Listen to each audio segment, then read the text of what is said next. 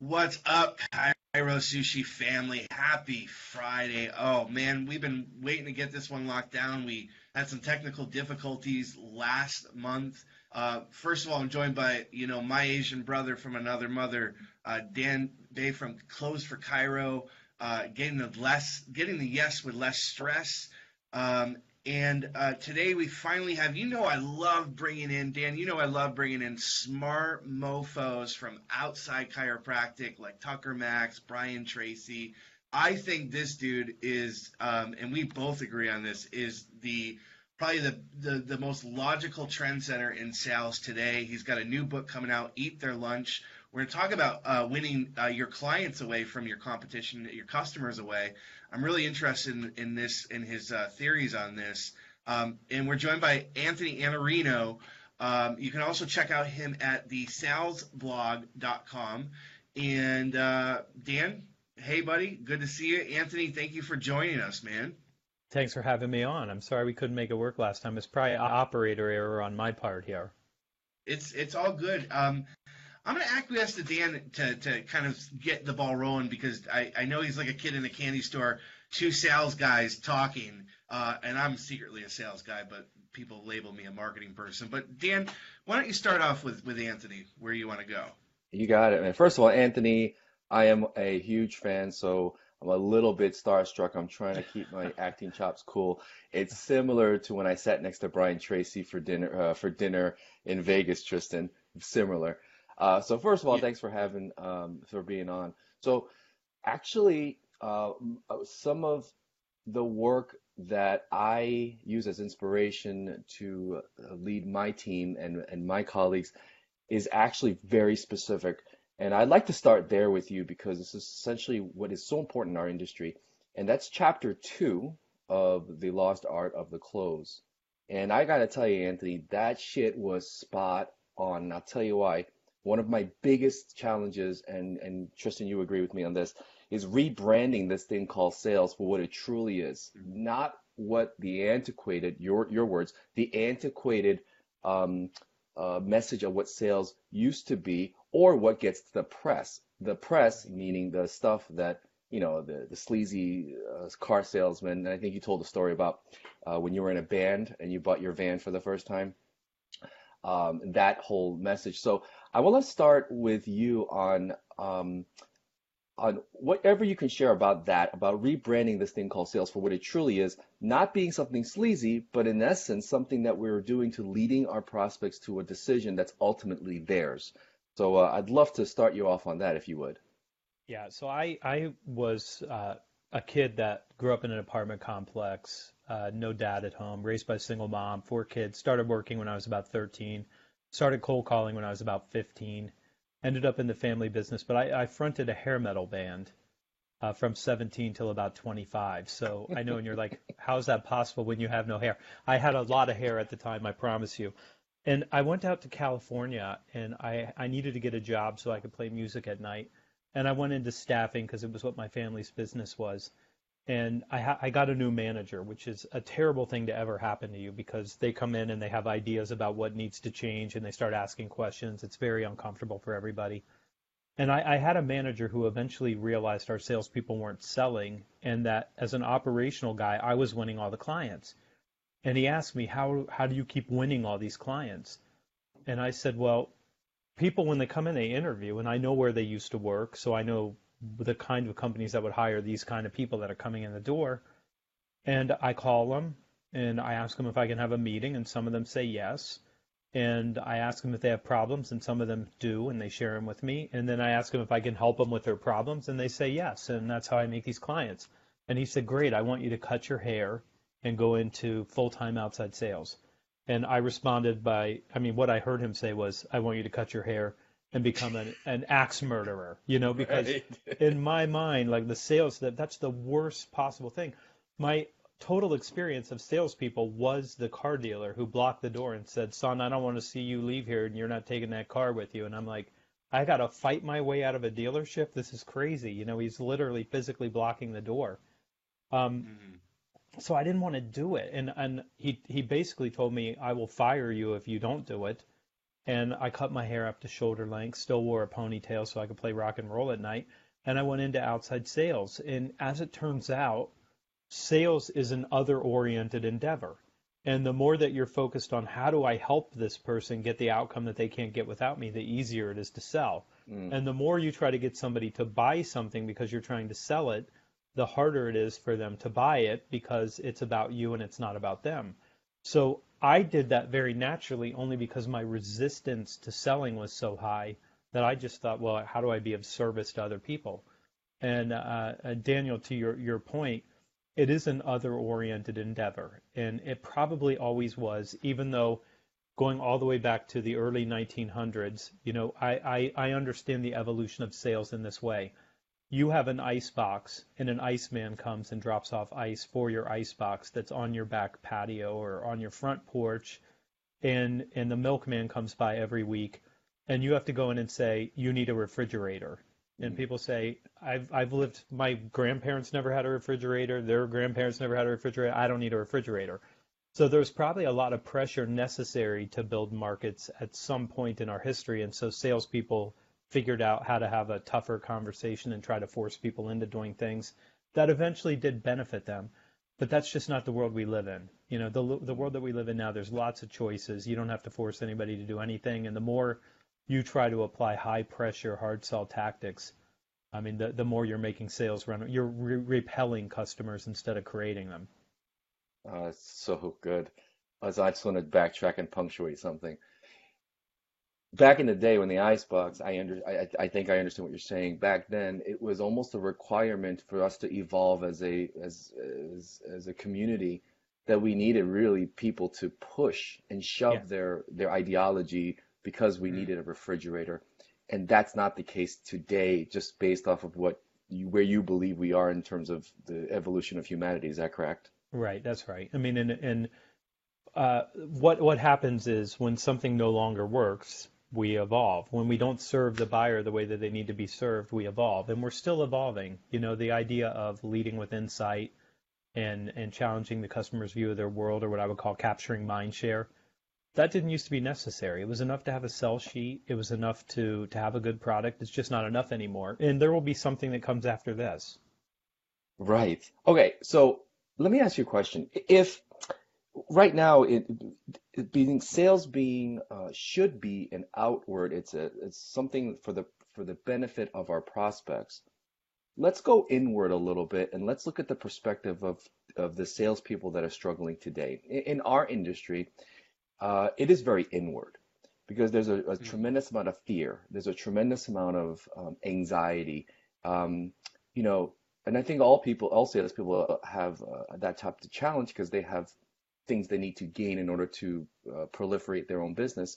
How would you speak to a practitioner out there, an individual that goes into a situation with a prospect that almost sees it as adversarial, certainly not of service, but are always combating this idea of serving someone, but at the same time serving themselves? Zig Ziglar said this as well as anybody ever has. You can have anything you want if you help enough people get what they want. So I would tell you, if someone is adversarial, being adversarial back now means that there's two people behaving badly. And I would tell you, I believe very, very strongly that conflict is necessary in almost all human interactions where change is going to be a result. That said, the things that human beings have done where we do our very best work and where we make a difference, we turn something that's a conflict into a collaboration. And there's always a choice to say, do I need conflict here, or can I actually turn that into collaboration where we work on something together? So instead of looking at the other person as the obstacle, look at them and say, what are their real concerns? What is their real fear? So the real fear for the salesperson is, if I don't make this sale, I'm not going to make any money. And if I don't make any money, then I can't pay my rent and my car payment, and I can't take care of my family. And if I can't take care of them, then we'll just go on and on until it's I will be in the street eating dog food and living in a cardboard box. You know, that's the existential threat that's in their mind. But that's not true. And it's not necessary that you go into that kind of a mindset. The right mindset is, I can help this individual make the decision. And the resistance they're giving me is about their real concern. Is this the right amount of money to spend? Is this going to work? Other people have told me it didn't work when they tried this. And so you have to resolve their concerns. And one of the things about The Lost Art of Closing is you help them with a decision path where you're serving them and saying, you're going to have concerns. You're going to have issues. You are going to have challenges. Let's talk about them and see what we can do together to move past some of these things. And that's when we do our very best work. Good stuff. Anthony, you said a word that I love, collaboration. It's our theme at Cairo Sushi this year. In the past in our industry, the 90s and the early 2000s, the standard would be for me and Dan to hate each other and talk much awfully behind each other's backs. Instead, me and Dan run two different companies, and we support each other and collaborate. That's good, because my psychotherapy rate is really high, and if I had to do some sort of a couples counseling right here, it would cost you guys a fortune. It would mess you up too, Anthony, I promise. This is a great segue into your new book coming out, because I'm really curious where you're going to go with this, and if you could give us, obviously we want people to support the book, but give us a general overview of, of what does it mean to eat their own lunch? What's the theme of the book? I'm really, really curious, because chiropractors, they're an interesting breed, man. And I know you're going to share a little story about your background with chiropractic, but I'm curious about from a competition standpoint. I think there's multiple layers of competition in our industry, but tell us about the book. And how it could be placed in the professional service providers, like why you think professional service providers like chiropractors should be intrigued and buy this book. There's a book that's on my shelf right back here behind me. It's called Blue Ocean Strategy. And Blue Ocean Strategy was written by some professors at Harvard who said, you should be Netflix, you should be Airbnb, you should be Uber, you should be something that allows you to eliminate all competition. And the blue part of the ocean is blue because there's not fierce competition and blood in the water from people trying to fight over what's available.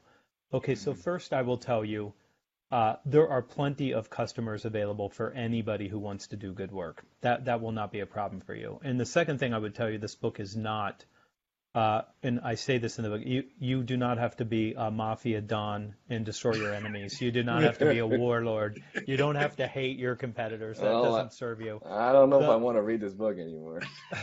You were hoping I would tell you that. The truth of the matter is competition comes down to who creates the greater value. Who creates greater value? So the real competition, the contest, is who can do the best job serving this particular customer. And when we get complacent and when we're apathetic and when we're transactional and when we don't care, we're opening up the opportunity for people to come in and eat our lunch and say, wait a second, they're not creating enough value for you. There's more value available to you. And so that's the real heart of competition, is actually playing the game better than someone else. So I think of it more like a sporting event like football, or if you're in Europe, football, but we call it soccer here. It's more like you have to play your best game, they have to play their best game, and sometimes we win and sometimes they win, and we're both trying to compete to create greater value for customers. And when customers don't have a vision of their future and they don't know what's better, the salesperson who creates what I call level 4 value or strategic value or just the highest level of value available, those people tend to over-index on taking other people's customers because they show up and say, there's a better future still available to you, even though these people are taking care of you now. So the book is about what we call a competitive displacement. But the way that you do a competitive displacement, the way you execute that, is not by talking about your competitor, not by trying to have some sort of a combative relationship with anyone. It's about, how do I create enough value to say there's something worth you changing? And remember, in a medical profession, a relationship matters a lot. And so if I'm going to take a client from someone else, that person has to let go of the relationship they have, which means there better be a really strong value proposition, or I'm not leaving the person that I've known and trusted with this care. And this is true for B2B. It's true for B2C. I'm not firing somebody that I've worked with for a long time unless there's a serious, significantly great upside available to me that's worth me making that change. So the bar is really, really high, but we don't talk about competition. We just pretend like it doesn't exist, even though we all live in the red ocean. You know, is there, I don't know what the numbers are, but are there more than 5 chiropractors in Westerville, Ohio, where I live? Yes. Many, many, many more, right? Many more. So who's out capturing mind share and teaching people about how to take care of themselves and how to feel better and how to have greater energy and all the things that a chiropractor does? And Dan, I think you'll have 2 cents on this too, but do you think that maybe we look at competition like someone came to me today, I'm at a chiropractic conference and it was really a great talk. He goes, I'm not concerned about the other chiropractors. What I'm concerned about is the hair salons and like other types of industries. He's like, I own my chiropractic. Are we looking at different strategies? I'm losing my voice. Sorry about this, Dan, if you could yeah. I'm losing my voice here. You're really choked up over this point. Yeah, I know. I'm starting out. I think I see tears. Sean. Do we feel that we're looking that we're not looking at competition the right way? Then I mean, what you're describing is alternatives. So yeah. I might not have to displace a chiropractor. I may have to displace the nail salon. I mean, and that can be true too. I may have to displace. That budget is the budget I use to take my spouse to dinner. That's our date night budget, but I need it for this. So yeah, there's certainly a broader. So there's a couple categories here, and this is like super sales nerd stuff. So I apologize for the nerdiness of this, but yeah. Here's the truth. So there's displacing a competitor. That's one thing, and then there's displacing a priority. So you also have to say I have to move up in importance in order to displace. Another priority. That's a different level of competitive displacement, but it's the same idea. You have to be more valuable than some other choice. Oh, that's so good. That wasn't super nerdy at all. That's just a truth bomb right there. Okay. So let me get super salesy nerdy with you, Anthony. Okay. So you referenced and you said it so matter-of-factly. And one of the things that we're trying to bring to our industry is a little bit of business acumen and sales nerdiness, because that is something our industry is absolutely missing. It is an industry that does enormous good, and it's a solution to a problem that nobody seems to have. So when you talk about value-added proposition, which is a throwaway term that I hear a lot of business people use. Can you go a little bit deeper? Can we just, zoom in on the microscope a little bit? And in your expertise, in your experience, what are some examples, just to give this thing context, on how someone would improve their value-added proposition, let's say in the industry of chiropractic? So it's interesting. There's a video of a Google product coming out called Duplex, and I don't know if you've seen the video, but it's artificial intelligence. And it makes a call to a hair salon to book a hair appointment for a pretend client. And the AI and the language is so good, you believe that you're listening to a human. So it's almost the Turing test kind of thing where it's hard to tell because the voice is affected. It's like, well, can you, it's got all these very human little pauses. And it was very interesting because the entire sales world, when they saw this, said, cold calls are gone forever. It's not going to be done by artificial intelligence.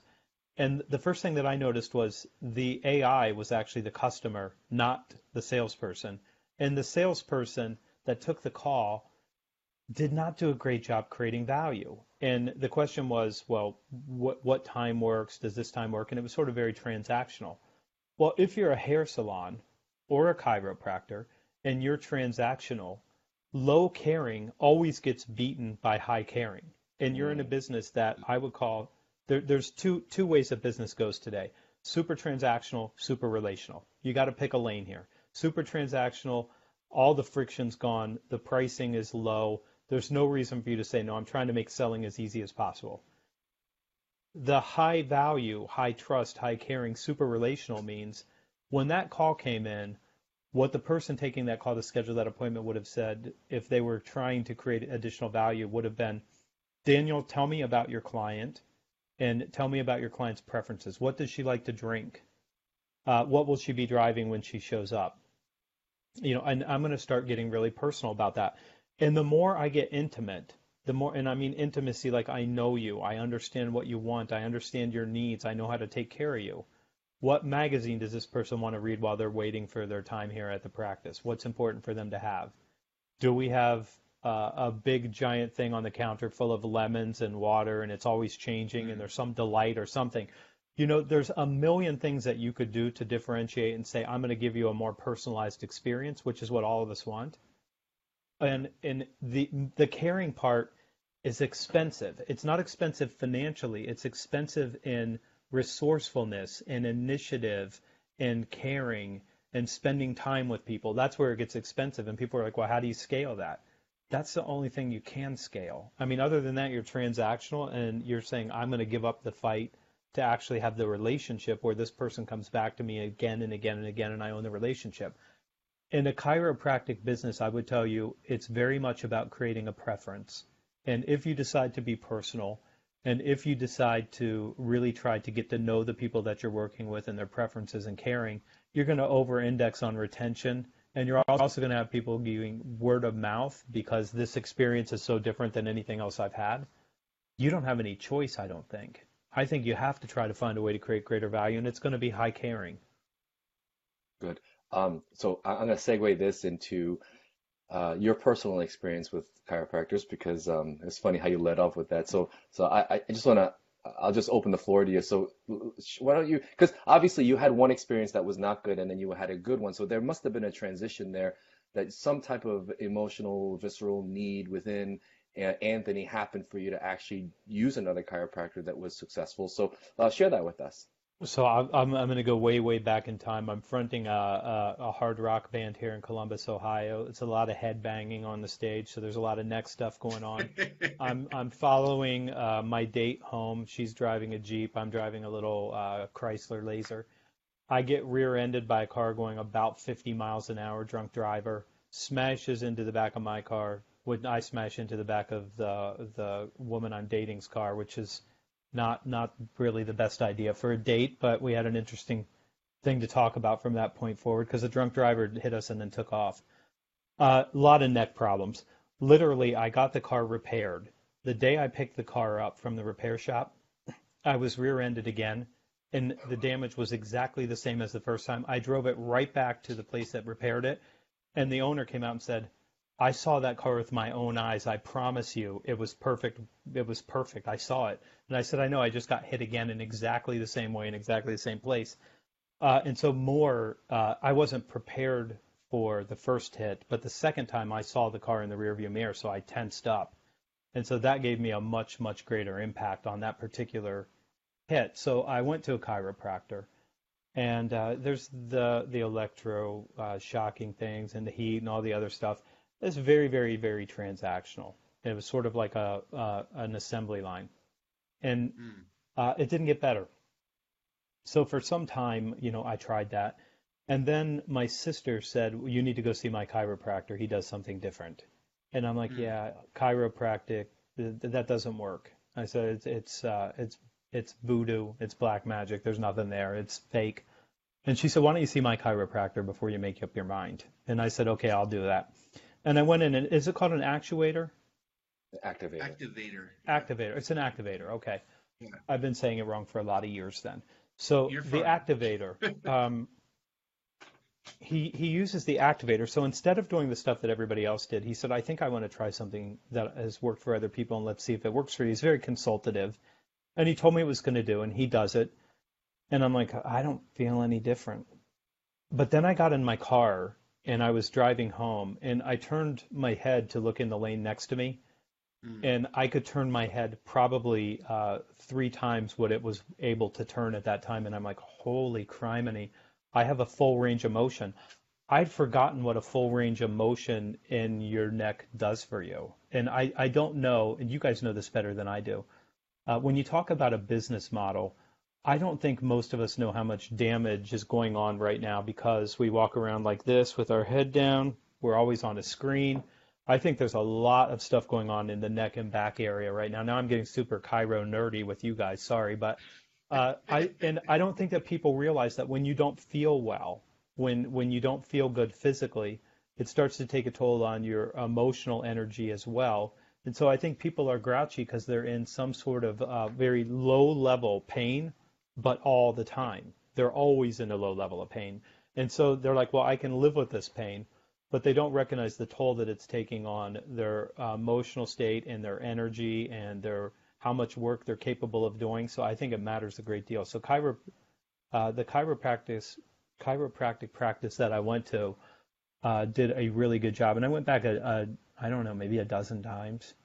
And my neck was much, much better after that. And everything else that I had done didn't make any impact. This did. And I think that that's sort of like you treat the patient. And this doctor had a good understanding of what he thought would work, and it did. So I think other things work in other cases. But in mine, that's what did it for me. So you brought up a key word that I just kind of jumped on. And that was consultative, compared to, I would say, what the opposite of consultative, would you say transactional? Transactional. Can you draw a contrast for us on those two terms, and maybe even add some context to that, for example, with some examples? I had to visit my doctor last year. I didn't feel well, and I needed to get some tests run. And my doctor, if you walk into a doctor's office now, you will be with your doctor for some amount of time, less than 7 minutes. Mm. And fortunately, my doctor went out of town. So I needed to have a follow-up visit, but he was unavailable. So I had to have a meeting with his nurse practitioner. And because a nurse practitioner has a different role, my meeting with my nurse practitioner was 30 minutes, which is a shocking, it's 4 times plus longer than the time I had with my actual doctor. And so where he is transactional because of the way that the medical profession runs now, because it's been transformed, for a whole bunch of reasons, the nurse practitioner was able to ask me, what are you eating? How much time are you sleeping? Let's take these tests. Let's do all these things. And I told him eventually when he came back from vacation, if it's all the same to you, I'll just meet with the nurse practitioner because it's just a way better experience. She's trying to get intimacy. She's trying to understand. He doesn't have time to understand because of the way that they're compensated and the way that medicine works now. But she's allowed to be high caring, high trust, high value. She's allowed to follow up and make a call. He can't do that because he's got 7 minutes and he's got to move on. So that's the difference. It's how do you treat people when they're there? If somebody comes in and they're in pain, they're trying to get out of that pain. And the more you treat them like they're a transaction, and this one recipe is right for everybody, we run them down this assembly line, the more you're showing people that you don't care. And that's when people get, they start to open up to looking at new places. And I'll give you one other example of the difference. My wife and I go to 2 restaurants, and we're very much creatures of habit. Tonight, we will go to a chain called Brio. And we like Brio because it's consistent and it's right on the main street as we drive down into the city. At Brio, we're there every other Friday night for years. I mean, we generally rotate between these 2. No one there knows our name. No one there has any idea. We're there every 2 weeks. We're always there. They have the same people at the desk. They don't know us. Across the street is a place called the Polaris Grill. It's not a chain. It's owned by a group of people that live here in the community. And immediately they know that we want to sit in the bar, and they have the booth that we like set aside for us because they know us, they know our name, and they're going to make sure that they take care of us. That's the difference between transactional and consultative. And so if we have a choice, we're going to go where people know our name, where people care about us, where people are going to know what our preferences are. And I keep waiting for Brio to catch up, but they never catch up. You know, it's amazing that, I don't know, let's see, I've been in practice almost 20 years, and I find that the marketplace is changing and becoming more sophisticated and even more demanding at an exponential rate. It was way different 10 years ago than it was even 3 years ago, and I feel like every day they're demanding more. What's your outlook on this because I know you work with many other industries, and the reason we love having guys like you on here is because you represent a kind of like we're looking at a periscope outside of our Cairo island. And that's why I love sushi. And Tristan does a great job bringing guys like you and other people that are, have enormous experience outside of our industry that obviously plays well into what's going on in our industry. So in terms of the marketplace in general, where, number one, I already know they're getting more sophisticated.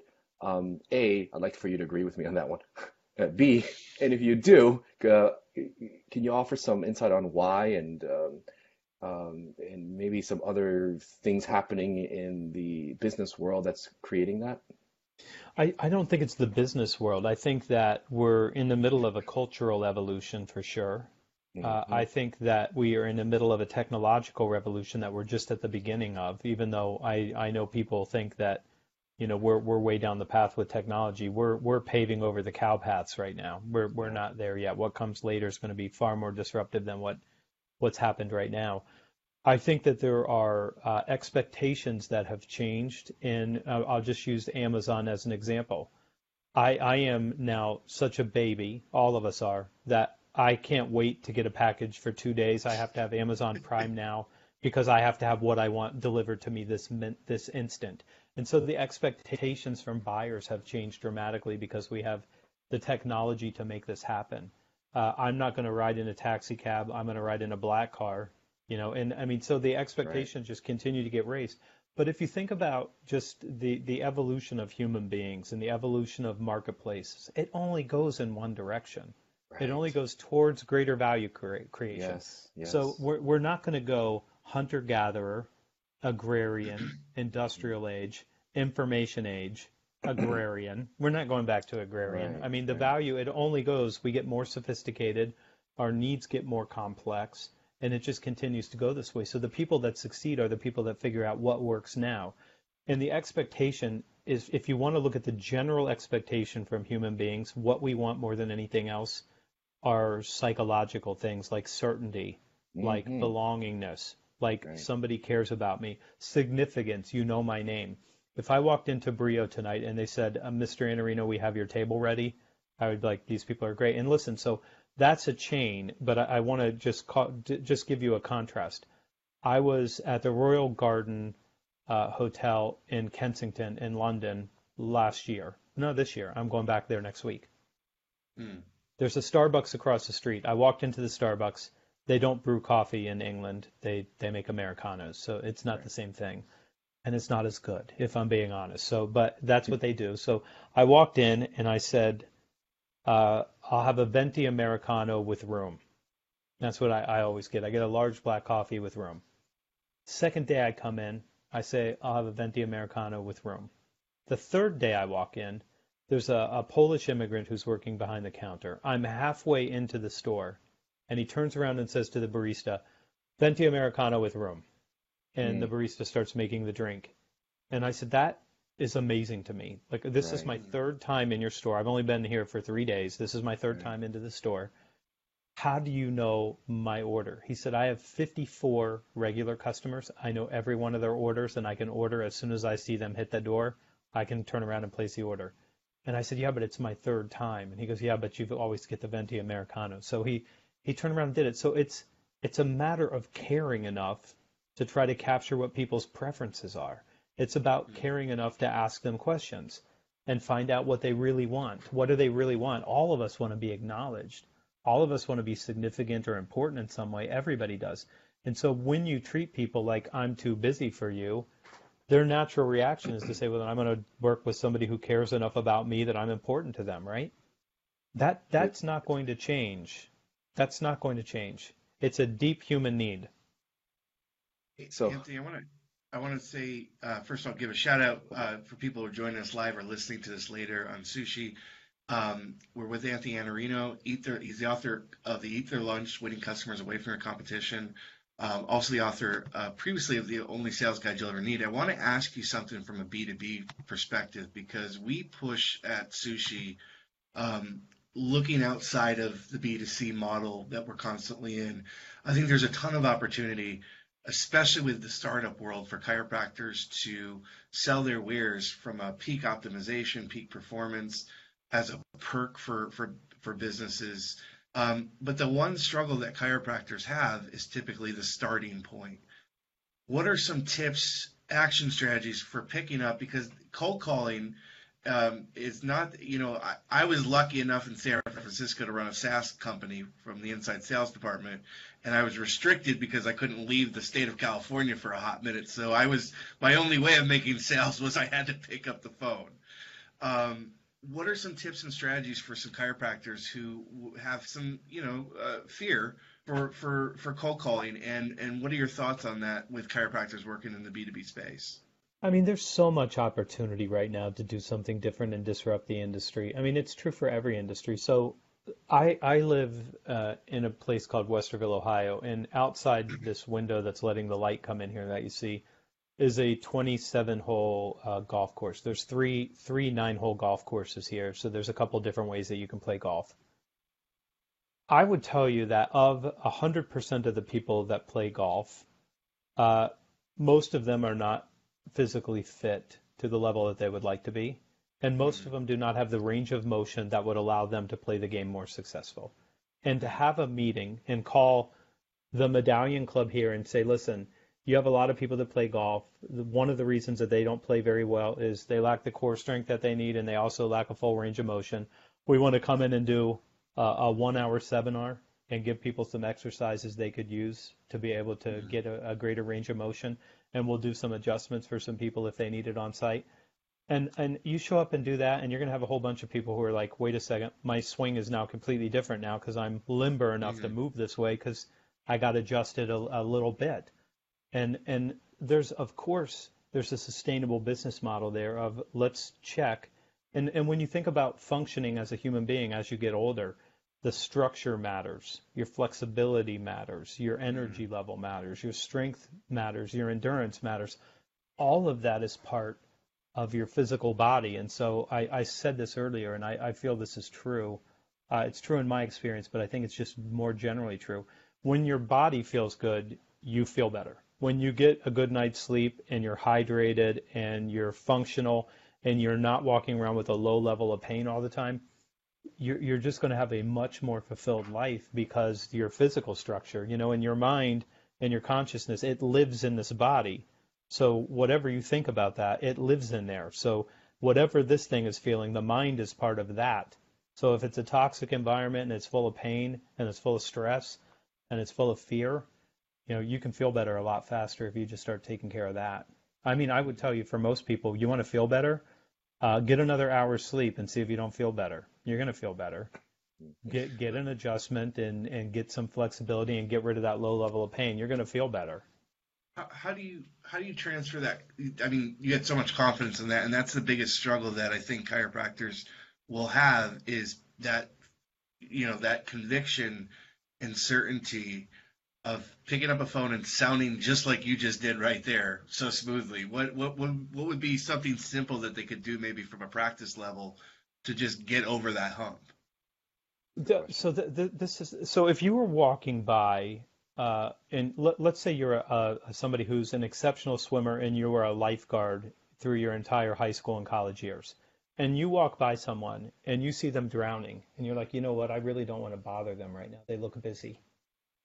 I'm afraid to offer them help right now because they're under a bunch of stress already. No, they're hurting.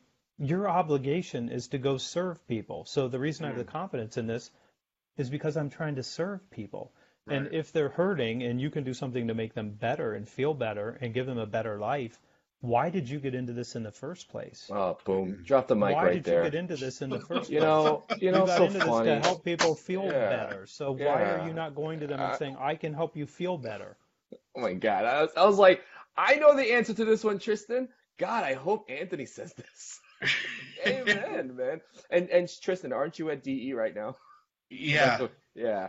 And I completely agree with that. It's your, I always said to our contingency, it's your obligation and your duty to sell what you do.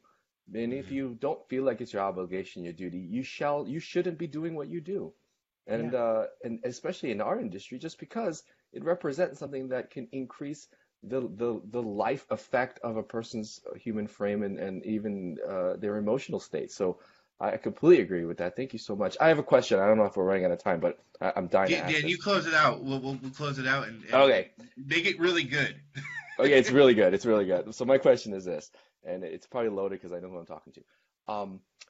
Many of my colleagues and, 50,000 to 60,000 chiropractors are worldwide, if that, don't believe that sales is something that they should be learning, that it is not a thing. They believe that it's some esoteric thing that doesn't deserve its due diligence and actual. Just love, Dan. Just love. Oh, yeah. If I just love and light and I just, and I'm in a better energy field, that's the only thing that's going to help my business.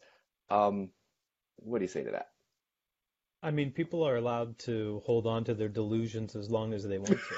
I mean, that's fine. But if you want to go out and serve people, I mean, you've got to act like a missionary. I mean, you got to go to where they are and help them. And you have to sell. So there's two kinds of businesses and entrepreneurial businesses specifically. There's the kind that says, I'm a chiropractor and I have to do some selling. But then there's other businesses that say, I'm a sales organization that creates value by being a chiropractor. Mm-hmm. Those are two different businesses. And you immediately recognize those are two different businesses. Selling is something I don't want to do. I want to be successful without having to talk to clients and without having to do these things. I just want people to come. And, I do this every time I speak to a company. I tell them, I walked right through their parking lot. And I moved all the people that were waiting in line to buy from them out of the way, and I barged right through the front door, because there's no, other than this device, the Apple, other than that, there's no line of people waiting to buy what you sell. Right. So you have to do something. You have to go get them and bring them into this concept and to have this conversation. And to the earlier point, you can be consultative by saying, I don't know if this is helpful for you or not. But there are people who like to play golf and who have stressful jobs and who are busy executives just like you. And what we found is that if you give us 30 minutes every week, I'm going to improve your golf game. I'm going to improve your business. I'm going to improve your attitude. You're going to feel a lot better. You're going to sleep a lot better. And if you'll give me an hour of sleep and drink some water when you wake up in the morning, you're going to get a lot more done. And it's all true. And you can have that conversation. You can have a membership model where people say, this thing is important enough for me to take care of it. And I'm going to get help and take care of it to the best of my ability because I want to use it for as long as I've been given, right? Good stuff. I want to thank you so much, Anthony, and of course, Daniel. If you guys are listening to this, obviously I want you guys to know about Clothes for Cairo. Check out, they're our partners at Cairo Sushi. Dan is the man if you're looking to get the yes with less stress. But obviously, we're also promoting Anthony's book, which is coming out on November 6th. It's already #1 in new releases in the sales and selling management category at Amazon. It's called Eat Their Lunch, Winning Customers Away from Your Competition. Pre-order your book right now today so that you can have it delivered. Like Anthony was talking about, you don't have to wait anymore. You can have Prime deliver it right when it's released. Really looking forward to that book, Anthony. And I want to thank you for sharing so many, as we love to say, nuggets in today with us. I really appreciate it. Well, thank you for having me on. I appreciate you bringing me on the show. Guys, thank you. Check out Anthony's book. We have the links above, and check out his sales blog. Thank you, Danny.